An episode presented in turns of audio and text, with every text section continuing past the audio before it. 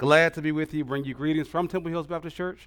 Uh, it's so, so, good to know that we're in the same family, right? We kind of uh, brothers and sisters in the faith. We're separated by some distance, uh, but one day we won't be.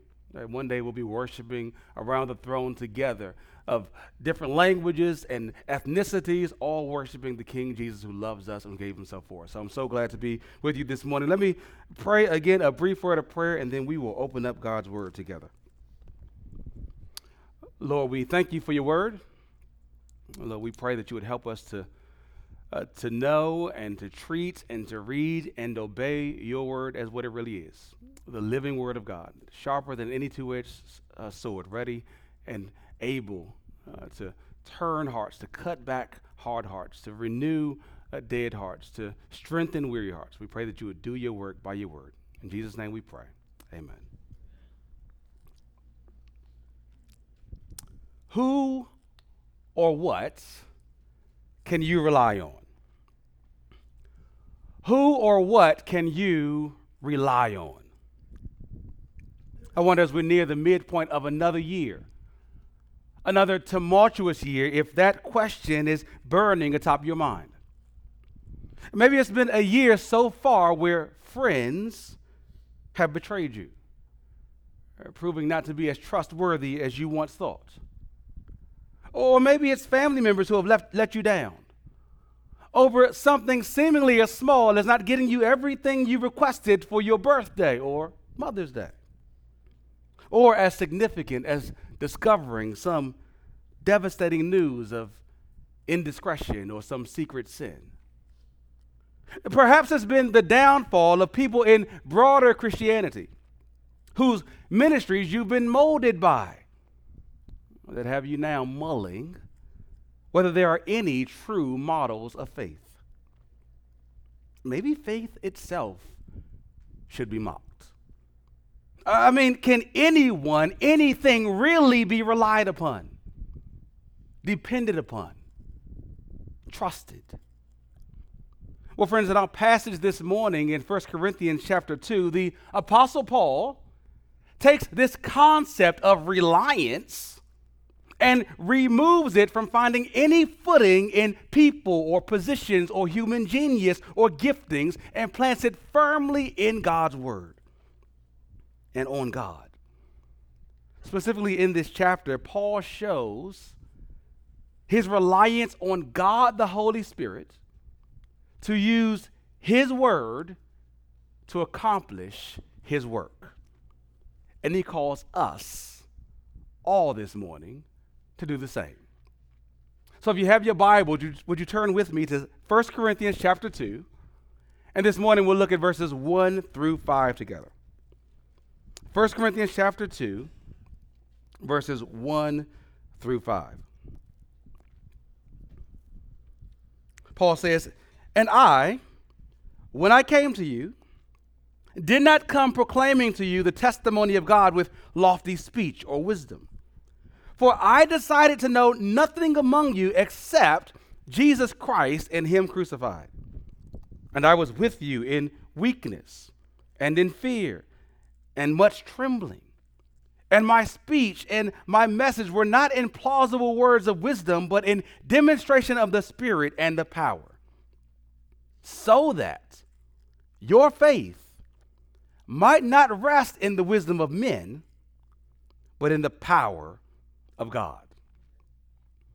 Uh, Paul is writing to the Corinthian church, a church plagued by division and disunity, a competition and clamoring to be made much of. And in response, he pits the way they're behaving, the things they're valuing, acting more like the world. He pits those things against the way the Lord works. Uh, God doesn't operate according to worldly wisdom. He doesn't prize pomp or status. He's not impressed by intellect or skill. I mean, he's the one who imparts intellect, who skills the skilled. rather, he uses seemingly weak things the cross of Christ, the suffering of his son, and weak people like the Corinthian Christians relatively low on the social status pole, to shame the strong and the supposed wise, and to change the hearts of his chosen. Here, Paul peels back, as it were, the layers of how that understanding of how God works fuels his life and ministry, which I think is meant to serve as a model for us. So if you're looking for a main idea of 1 Corinthians chapter 2, 1 through 5, a, a main point I think is this. Center your life on speaking of Christ. And let God showcase his powerful work through your profound weakness. Now, here you got these convenient screens that means I don't have to repeat it 15 times like I have to do back home, but I'm going to say it one more time. Center your life, right? Make that the, the, the, the, the center, right? The, the main thing. Center your life on speaking of Christ. And let God showcase his powerful work through your profound weakness. As we study this passage, we'll hang our thoughts around three actions this text is calling us to do. Three points to the sermon, three actions. Number one, plan to prioritize the word. We see that in verses 1 and 2. Number two, live to minimize your worth. We see that in verses 3 and 4. And number three, rest in God's Spirit to work. We see that in verse 5. Plan to prioritize the word, live to minimize your worth, and then rest in God's Spirit to work. First, plan to prioritize the word. Uh, that's what Paul did. He reminds the Corinthians here in verse 1 of when he first came to them. You can go back this afternoon and, and read the story in Acts chapter 18 of, of Paul's initial visit to Corinth. In this bustling city, or trade city on the Mediterranean coast, where all kinds of people and all kinds of cultures and all kinds of religions mingled. Uh, what was Paul's ministry to them about? What did it consist of? Preaching the word. He says here that he proclaimed the testimony of God. Uh, this testimony of God can be taken in, in two ways. I think there are two aspects of it. One is that it's the testimony from God, and secondly, it's the testimony about God. Uh, so, so, first, it's the testimony from God. In other words, God has written a book. Uh, Saints, I don't know who your favorite author is, who you find to be most constructive or most creative or most compelling. But whoever it is, multiply them by infinity, and they will not match this author. The Lord God Almighty, uh, the, the maker of heaven and earth. This one has penned a book. Take that book and read it. Prioritize that book above all other books. The other books are fine, they, they contain some wisdom and, and some truth. But no other book has divine origin. No other book comes from the one who is wisdom, who is truth. It's the testimony from God. And this book is the testimony about God. Friends, we don't need to go and find God. You hear people talk that way sometimes, don't you? I went out to the mountains, maybe to Sedona where me and John went yesterday. Beautiful. I went out to some uh, uh, mountaintop or some mountain range or some beautiful place in nature and found God. But God is not hiding. God has revealed himself. Now, yes, one of the ways God has revealed himself is in nature. Romans chapter 1, verse 20 says that his eternal power and divine nature are clearly seen in the things that he has made. Uh, creation testifies about him, but only up to a certain point. You can't intimately know about God through what He's made. You intimately know God through what He said, through His Word. God doesn't leave it to our imaginations to, to figure out what He's like, or what He demands, or how much He loves us and cares for us, and, and what He's done to show that love. He testifies about it in His Word. The Bible is God's autobiography, testifying about Him. And this testimony specifically centers on His eternal Son, Jesus Christ, and what He's done for us through His death on the cross. From Genesis to Revelation, the entire Bible is pointing to Christ and His work. And that's not just conjecture, that's what Jesus himself says. In John chapter 5, verse 39, he tells the Pharisees, You, you search the scriptures because you think that in them you have eternal life. And it is they that bear witness about me, that testify about me. The entire Bible points to Jesus.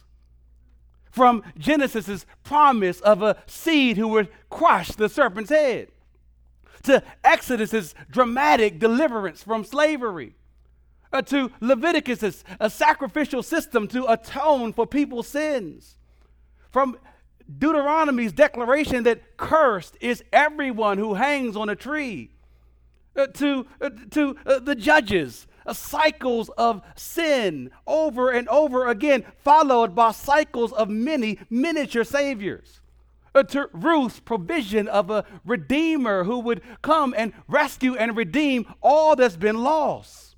It's all pointing to Jesus, who on the cross crushed Satan's head and delivered us not from the slavery to some foreign captive power, but from slavery to sin.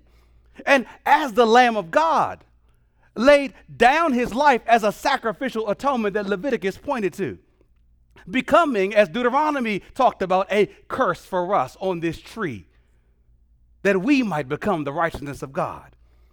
He permanently broke the cycle of sin as our ultimate Savior, and He, as our Redeemer, sought out our redemption and has restored all that has been lost.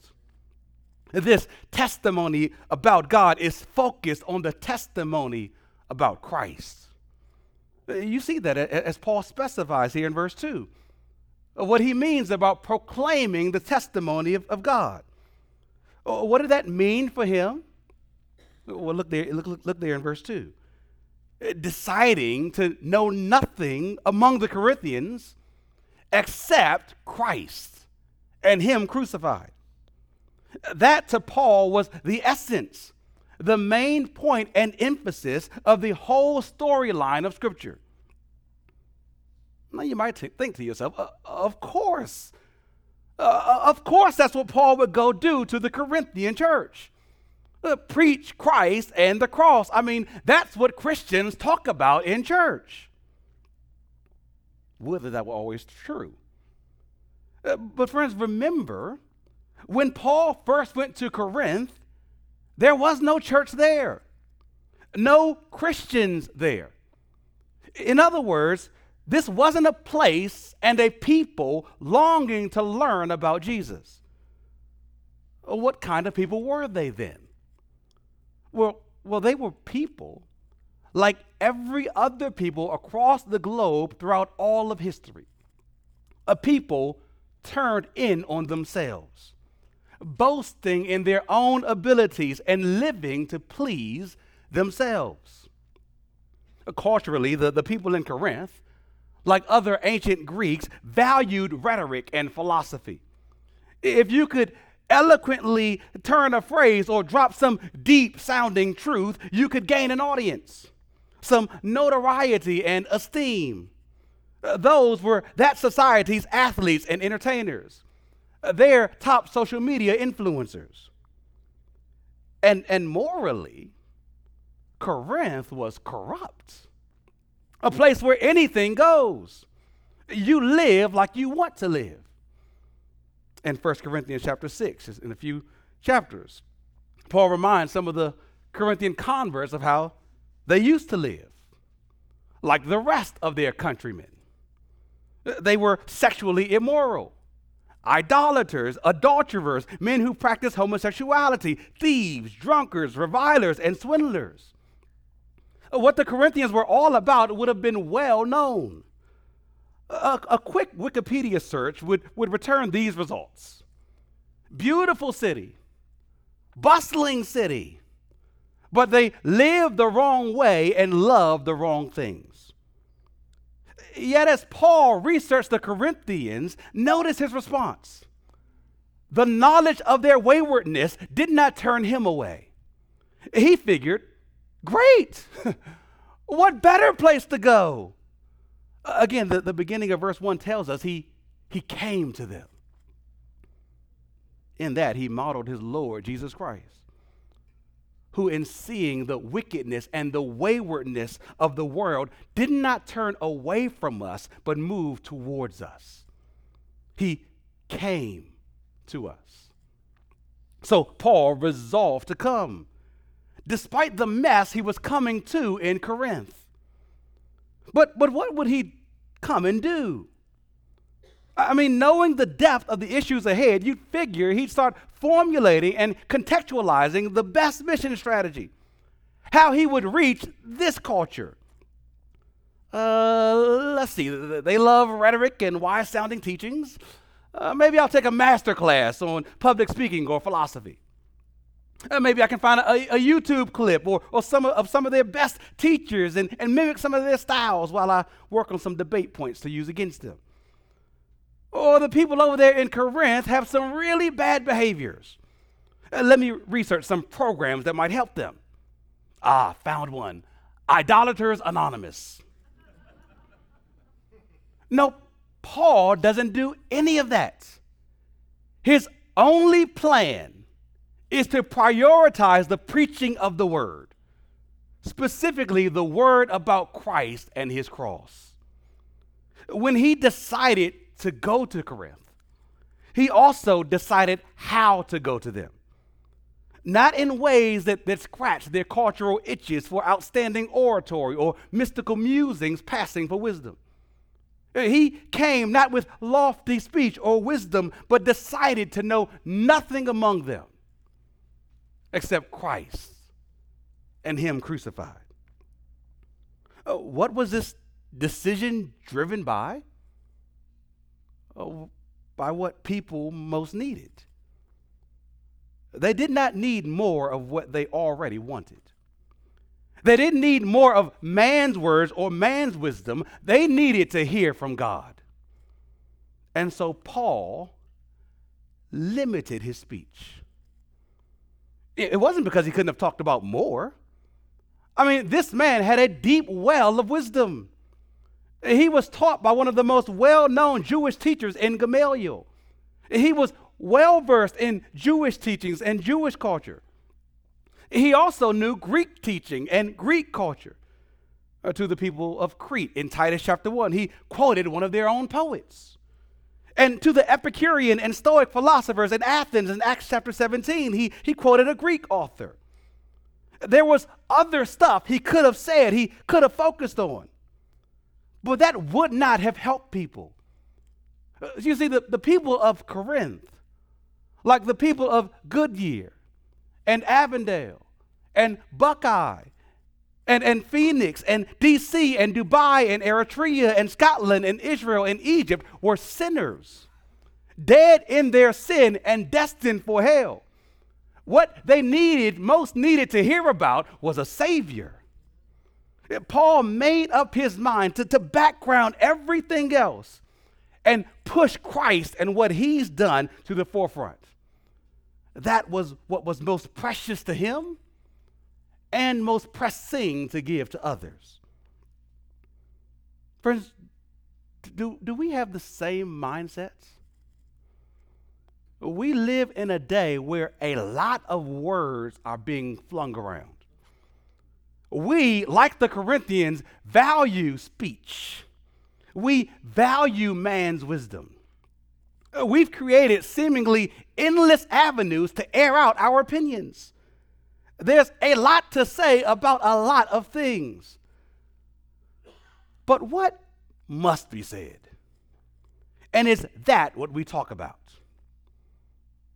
What do our words reveal about what our hearts treasure? Is it Christ and the cross? Uh, too often, it's the case that we can go on and on and on in great detail about our favorite sports teams. Uh, we can recite stats and records at a whim and get highly animated in vehemently defending players and teams that have no idea that we exist. But comparatively, we have no passion to talk about Christ. Too often, we can explain the intricate details behind conquering some complex home project, but do not take time to explain the simple gospel to others. Too often, we, we boast of finding some great bargain or some amazing deal, but do not boast in the most amazing deal in all the universe that God has granted salvation for free. Too often, especially of late, we've become supposed experts on every subject matter from mass to vaccines to politics to race to justice. We get highly involved in doing our research and stating our opinions and using our words to tear down others who disagree with us, Christian or not we open our laptops and let loose missiles on social media posts, broadcasting our unsolicited thoughts to the world about this or that issue. But we do not open our lips to tell our neighbors next door what they need to have eternal life. Says that is not right. When we use the mouths that God has given us as megaphones for everything except God. Friends, it, it's, it's dark. Times are dark and hell is hot and people are perishing. How will we use the few days the Lord has given us? Is it to do His work? To declare His word? You see, we, like Paul, have been given a commission to tell people that even though they've sinned against a good and a perfect God and have earned his just punishment, a punishment of eternity in hell, that he has sent his only son, Jesus Christ, to live the perfect life that we should have lived. But then to, to mount up on a cross and to die a vicious death a death that you and I should have died for our sins. He was buried, but raised on the third day for our justification, so that all who turn from their sins and put their trust in Him might be saved. That was the good news that Paul took to, to the Corinthians. And the good news for us today that God has so loved us that he sent his only begotten son to die on the cross for our sins and save anyone, any ethnicity, any age, any gender, any walk of life, any background, any secret thing that's been happening. God has sent his son, Jesus Christ, to die for you and to rescue you if you would turn from your sin, if you would bring your sin out into the light, if you would confess your sin. The Bible tells us that He is faithful and just to forgive your sin and to cleanse all your unrighteousness. If you're here today and you have not done that, and you want that kind of salvation that God grants in His Son, you can have it today. Turn from your sins and put your trust in Jesus. If you want to talk more about what that looks like, talk to Pastor John after service, or Pastor Steve, or Pastor Bo, or anyone around you, really you're kind of in the best place to come to know Jesus, right? We mean to make Christ known. If you've already experienced that salvation, then we ought to proclaim it today.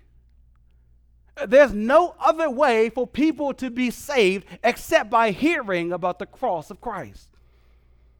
That's not to say we can't and shouldn't talk about other things. The Lord has, has made us wonderful creatures who, who hold vast amounts of information and whose interests are sparked by all sorts of fields of study. That's a great thing. But it is to say to make the main thing the main thing, to prioritize Christ. Says Jesus said in Matthew chapter 5, and point one is the longest in case you get scared, right? Every, every point won't be this long, okay? Jesus said in Matthew chapter 5, You are the salt of the earth. But if the salt has lost its taste, how shall it be restored? It's no longer good for anything but to be thrown out and trampled. There ought to be something distinctive, salty in our speech. Uh, Paul says elsewhere, says elsewhere, our speech is to be filled with grace, seasoned with salt. But if we spend our time using our tongues talking about what everybody else is talking about, the salt becomes indistinct, flavorless we just blend in our voice, no different from the chorus of others speaking in unison about matters that hold no eternal value. Everybody's venting about politicians and policies. Everybody's talking about which Kardashian is dating which athlete or actor this week. That ain't for us. That's not to be our primary contribution to the world. Let us be the ones, let Redeeming Grace Church be the ones who proclaim Christ and who plan to do so. You, you, you see, it doesn't just happen, it starts with a commitment to God's Word. Friends, so read your Bibles the rest of 2022. Now, maybe here we are near the midpoint of the year, and you've fallen so far behind the Bible plan you started in January that you've given up. Well, simply press reset and read on. Or pick a new plan. But not simply to, to develop a better, uh, to develop better Bible reading habits this year, but to deepen your relationship with the God who made you. It's not about checking a box, but about cherishing Christ. Ask the Lord to grow your desires to read His Word and to grow your knowledge and love of Him and what He's done for you. Now, what would happen if over the next few weeks and months you spent time prayerfully studying and meditating on and memorizing Isaiah chapter 53, or Ephesians chapter 2, verses 1 through 10, or Romans chapter 3, verses 21 through 26, or Second Corinthians chapter 5, verse 21. Here's what I'm betting your heart would be transformed, and so would your speech. As you know Him more, you'll want others to know Him. Saints, soak yourselves in prayer and the scriptures and let Christ drip out your lips. Which in turn will mean limiting what else comes out of your mouth. You might have very strong opinions on a matter that you feel you strongly need to share. But ask yourself this evaluative question what am I after in sharing this? What's my ultimate goal? Is it to see people come to know the Lord? Or is it for me to win this argument? For me to look more intellectual, more in the know, more impressive than you or you or them? You see, we're going to have to make up our minds what's most important. We're going to have to make up our minds what are we going to talk about? We can model it this morning after service. What will your words be about to fellow people around you, to fellow members? Yes, you can talk about how, how strange the week was. Yes, you can talk about the weather. Yes, you can talk about uh, the game yesterday or the game this afternoon or what you're going to have for lunch. Those are fine, but, but make Jesus the centerpiece of your conversations. What, what did you think about the sermon? You can be honest. How's Jesus helping you fight that sin? How, are you clinging to the cross today, sister, in, the midst of, of life's problems? You see, the message of the gospel isn't just for unbelievers out there somewhere, but it's for believers in here right now. We need the gospel too. We need to be pointed to the cross when trials arise and God seems distant when it feels like He does not care. Right, look at what He did for you on the cross. We need to be pointed to the cross when we're tempted to grow bitter. When another member slights us or sins against us and we don't want to forgive. Look at the lengths that God went to to forgive you. We need to be pointed to the cross when we share that we've sinned. It's been a bad week with our eyes, with our tongues, with our time. For every look at our sins, we need to be told to take 10 looks to the cross, to take 10 looks at our Savior. Look at Him writhing on the cross in pain, suffering on the cross in shame forsaken on the cross by the Father, dying on the cross to save us for every single one of our sins from both their penalty and their power. We need to prioritize the Word of God in our lives, specifically the Word of the cross, the message of the gospel. It is how God both saves and sanctifies sinners how he gives us new life in Christ, and how he continually grows that new life in him. Plan to prioritize the word. Oh, there's a second action that Paul models for us here that we need to emulate. Not only do we need to plan to prioritize the word, we also need to, number two, live to minimize your worth live to minimize your worth. Now, that pretty much goes against all the worldly wisdom of today. Everything is about building up your brand, marketing yourself, making yourself look as impressive as possible. You find it in every field, in every profession, even in churches and with pastors.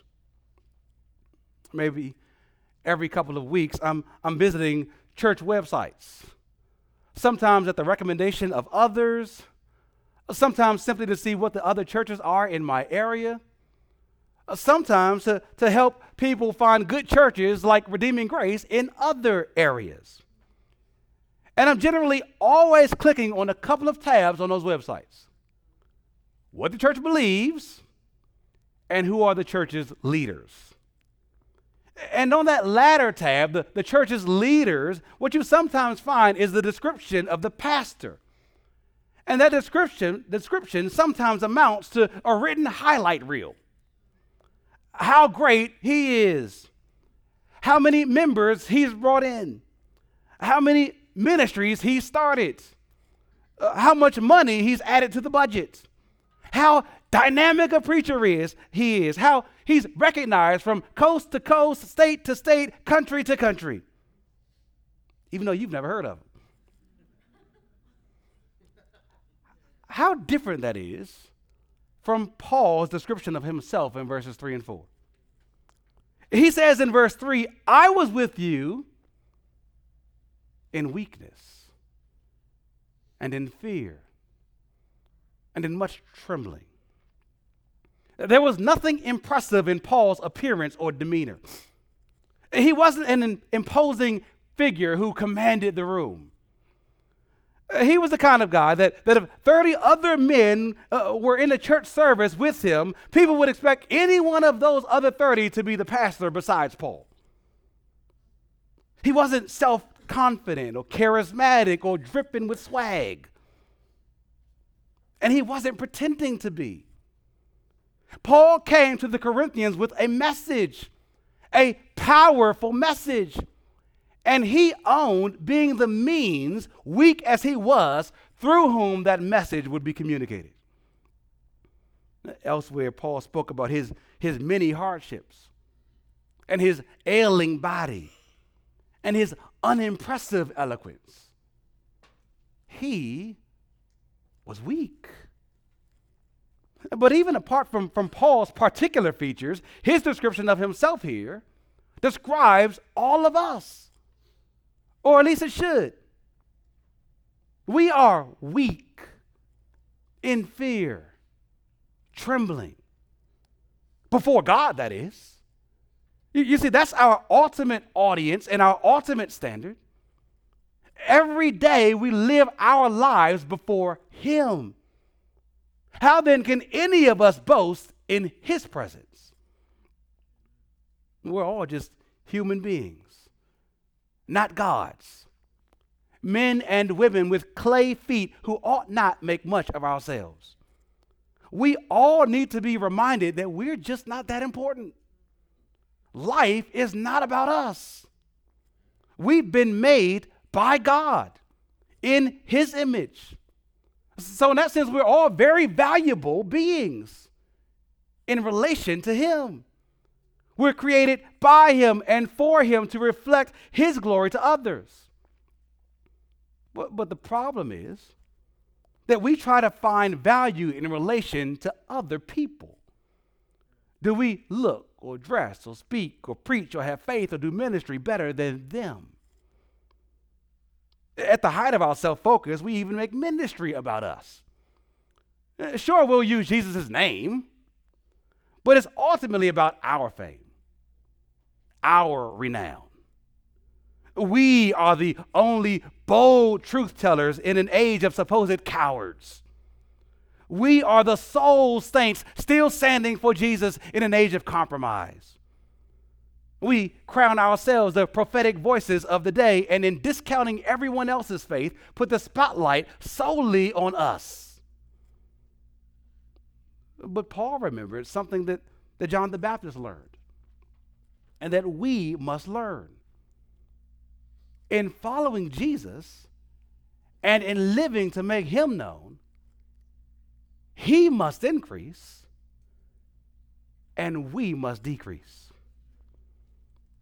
Now, that's counterintuitive for most of us. Because how we think, how we like things to go is sure, I'll proclaim Christ that, that he might increase, but I want to get in, in on it as well. Christ must increase and I increase right alongside it with him. It's a package deal. He, he's the platform for my popularity and prestige. But that's not how the scriptures present things. Christ must increase. He must take the priority in our lives and in others' lives that he rightly deserves. But just as necessary is that we must decrease we must lower ourselves. As one pastor friend of mine called it, we have to stop photobombing Jesus. we don't belong in the same frame. He's the star of the show, He's the main focus, not us. And remember what the focus on Christ even revolves around what seems to be his weakness, his, his death on the cross. Uh, that's what Paul highlights Jesus Christ and Him crucified. And Paul says in 2 Corinthians chapter 13, verse 4, that he was crucified in, in weakness. Uh, Christianity is the only religion in the world that boasts in its hero, in its God, seeming weak, suffering, dying. Far be it from Paul then to put the focus on how his own life is strong and remarkable. And far be it for him to speak, speak in such a way that rhetorical flair would take away from the reality of a bloody cross.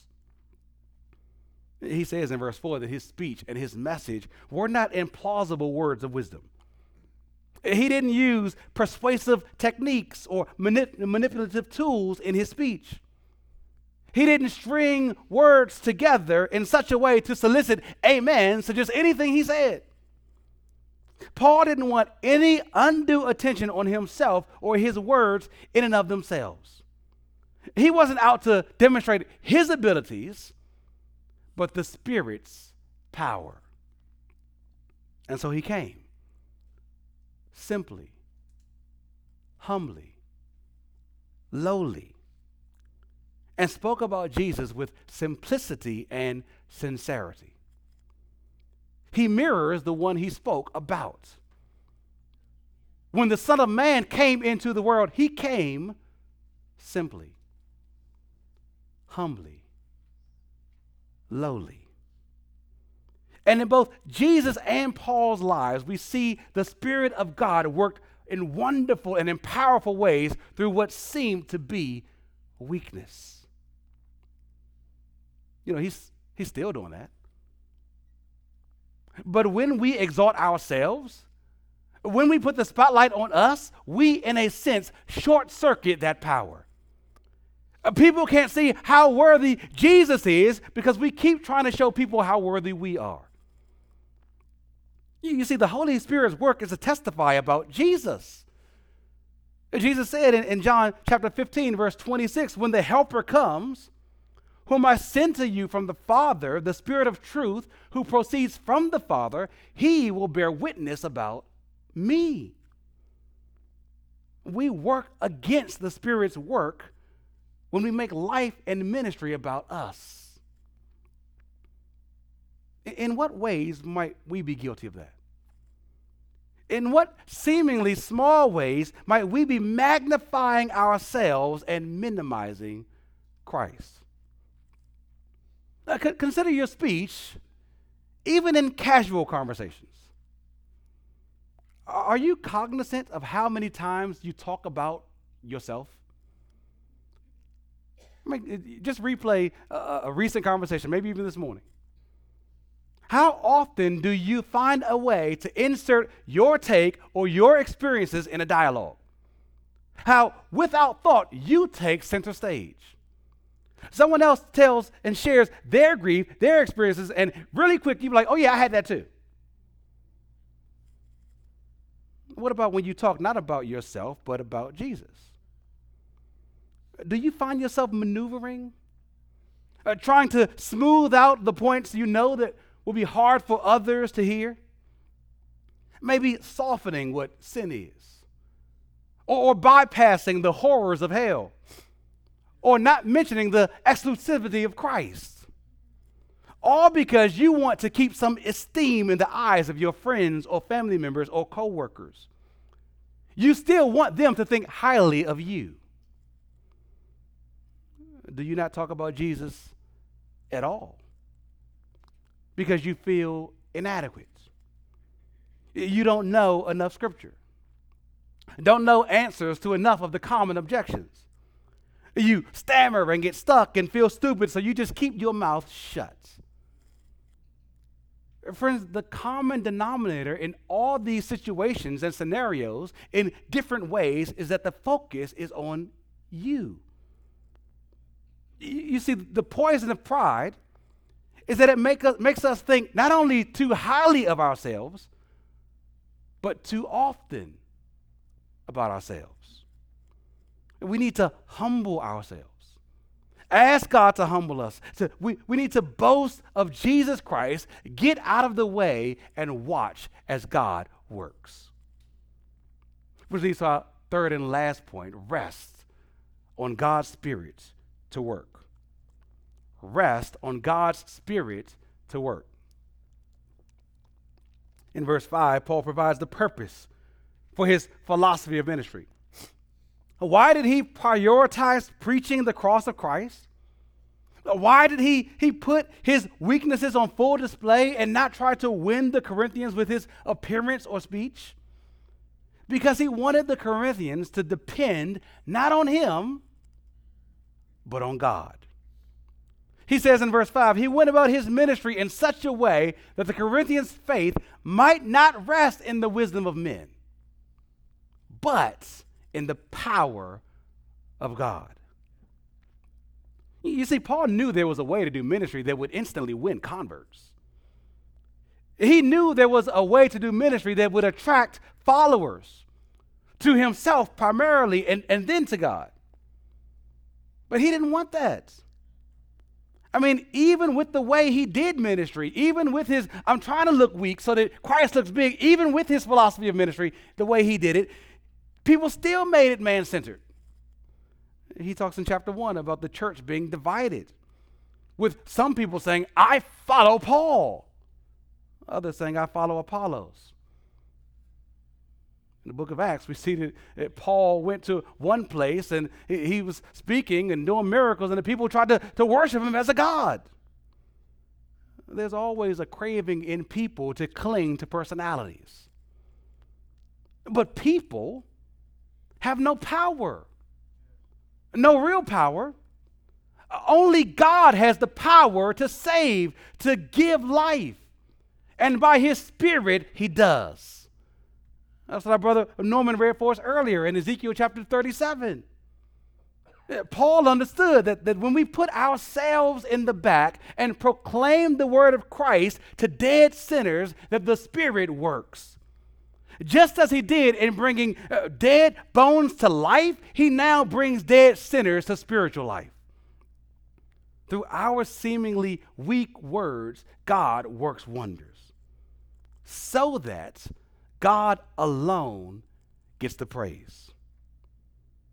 I mean, why else would anyone believe our message apart from God's powerful work?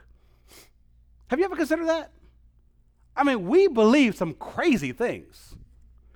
We believe that a God you can't see made the world and everything in it by simply speaking. And that 2,000 years ago, that God left heaven, became a man to save the world that rebelled against him. He was born through a virgin. And he lived an entirely perfect life, not even sinning as a toddler. Do you have a toddler? Have you seen your toddler? Or your teenager? he lived an entirely perfect life, and, and then he gave his life as a ransom for us to buy us out of bondage to sin and death. He, he, he died in, in such a way that his death was the payment for everyone who would believe in him.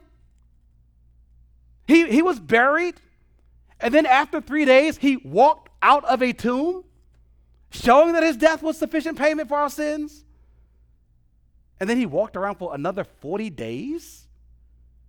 Then after that, he called a cloud like he was calling an Uber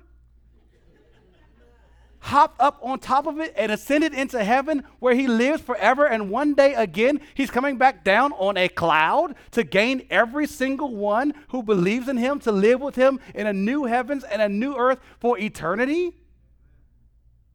That is definitely not man's wisdom.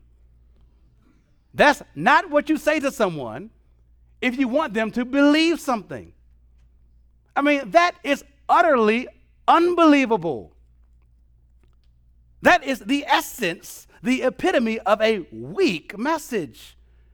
It sounds like complete foolishness.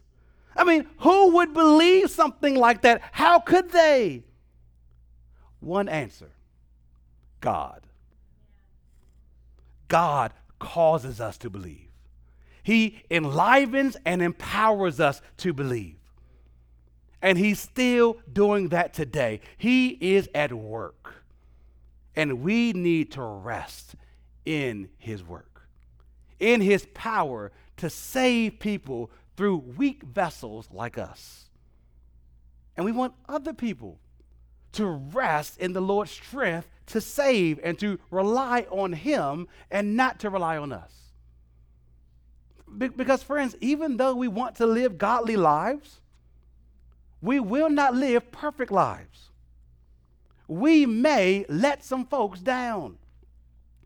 I mean, some of us this morning may have been led to the faith, may have been led by folks who themselves today are no longer walking with the Lord. Uh, but in a, in a sense, in a very real sense, it was never about them. Yes, the means are important, but the means are not ultimate. And so you don't need to deconstruct your faith because of somebody else's failings. You don't need to turn away from Jesus when life turns hard, when finances dry up, or jobs are lost, or family members die, because the reliance was never on people and their prowess, or their presence, or their promise. The, the, the, the resting, the reliance was always on God and His power. He has, he has powerfully worked by His Spirit to save us. He is powerfully working in us to, to strengthen us. And He will powerfully work through us to save and strengthen others. Saints, recognize your insufficiencies. Rely on the Lord and raise your voice for Jesus. Center your life on speaking of Christ and let God showcase his powerful work through your profound weakness. Let's pray.